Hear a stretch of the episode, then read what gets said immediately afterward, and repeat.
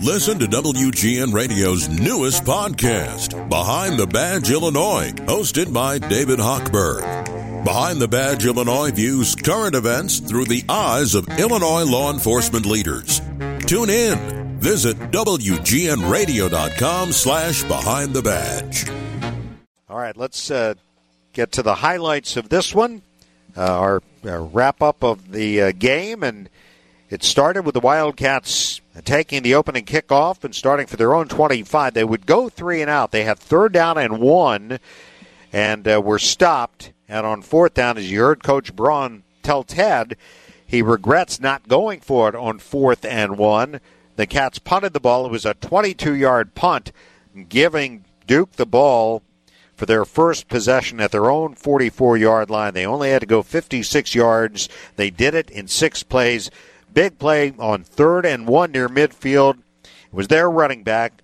Uh, Waters with a seven yard pickup to the Northwestern 40, and Waters would cap the drive. On first and 10, here's the first run. Waters breaking through 15, 10 to the 5, into the end zone for the touchdown.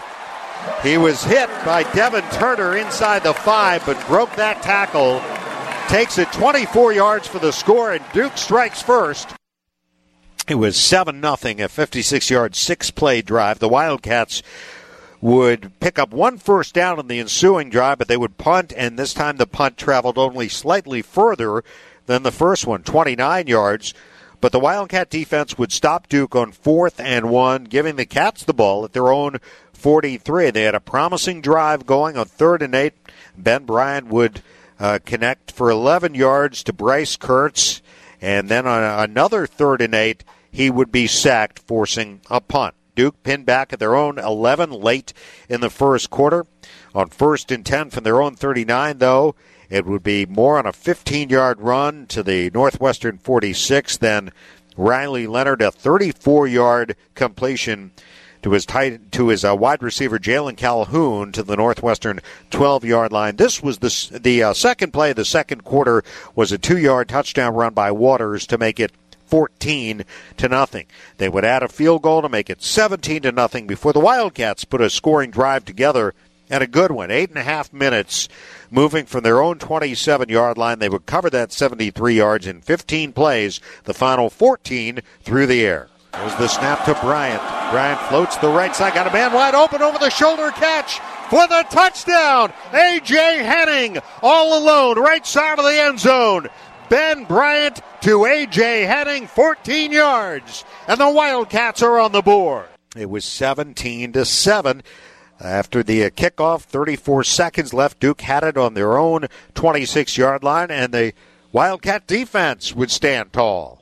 Second down at 10 from midfield here for Duke. Snap to Leonard back to his own 40. Pressure from the backside. He's hit.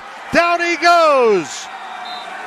Anto Saka with his second sack in two games. The first sack today. And the Wildcats would come up with yet another sack on the very next play to end the first half and was 17 to 7. Duke started the third quarter with a touchdown drive, 80 yards and nine plays. On third and one, it would be Leonard to Jordan Moore uh, to the Duke 33. Then he hit his tight end Dalmolin for 20 yards into Wildcat territory.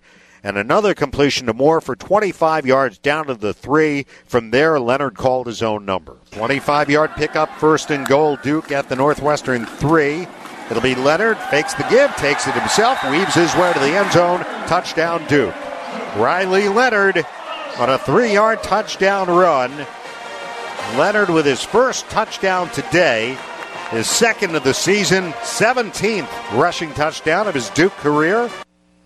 And it was 24 to 7. And after uh, the Wildcats took the ensuing kickoff, Porter reeled off a big 25 yard run to get the ball to midfield, but the Cats had to punt it back to the Blue Devils when the drive stalled out. Pinned them back on their own six. They would go 94 yards in 12 plays. Leonard would score again, this time from two yards out, and it was 31 to 7. That was the score going into the fourth quarter. And on the uh, early part of the fourth quarter, uh, the uh, Wildcats had a, a fourth down deep in Duke territory, but Bryant's fourth down pass in the end zone intended for Kirtz was incomplete. Uh, two teams would, or rather, Duke would punt the ball to the Wildcats, who were pinned back at their own seven yard line on fourth down with just over nine minutes to go. Bryant was intercepted, giving Duke the ball at the Northwestern 26, and then it would be Peyton Jones scoring from 15 yards out to cash in on that turnover. It was 38 to 7. The Cats did put one last scoring drive together though, 71 yards in 13 plays behind backup quarterback Brendan Sullivan. Third down and 2. Northwestern at the Duke 10-yard line. Sullivan has it. He'll take off and run, angling right, reaching for the end zone, leaps in for the touchdown. Brendan Sullivan takes it in from 10 yards out. That's his second career rushing touchdown. And the Wildcats get back on the board with a minute 27 to go. 38 to 14, but that would be the final score.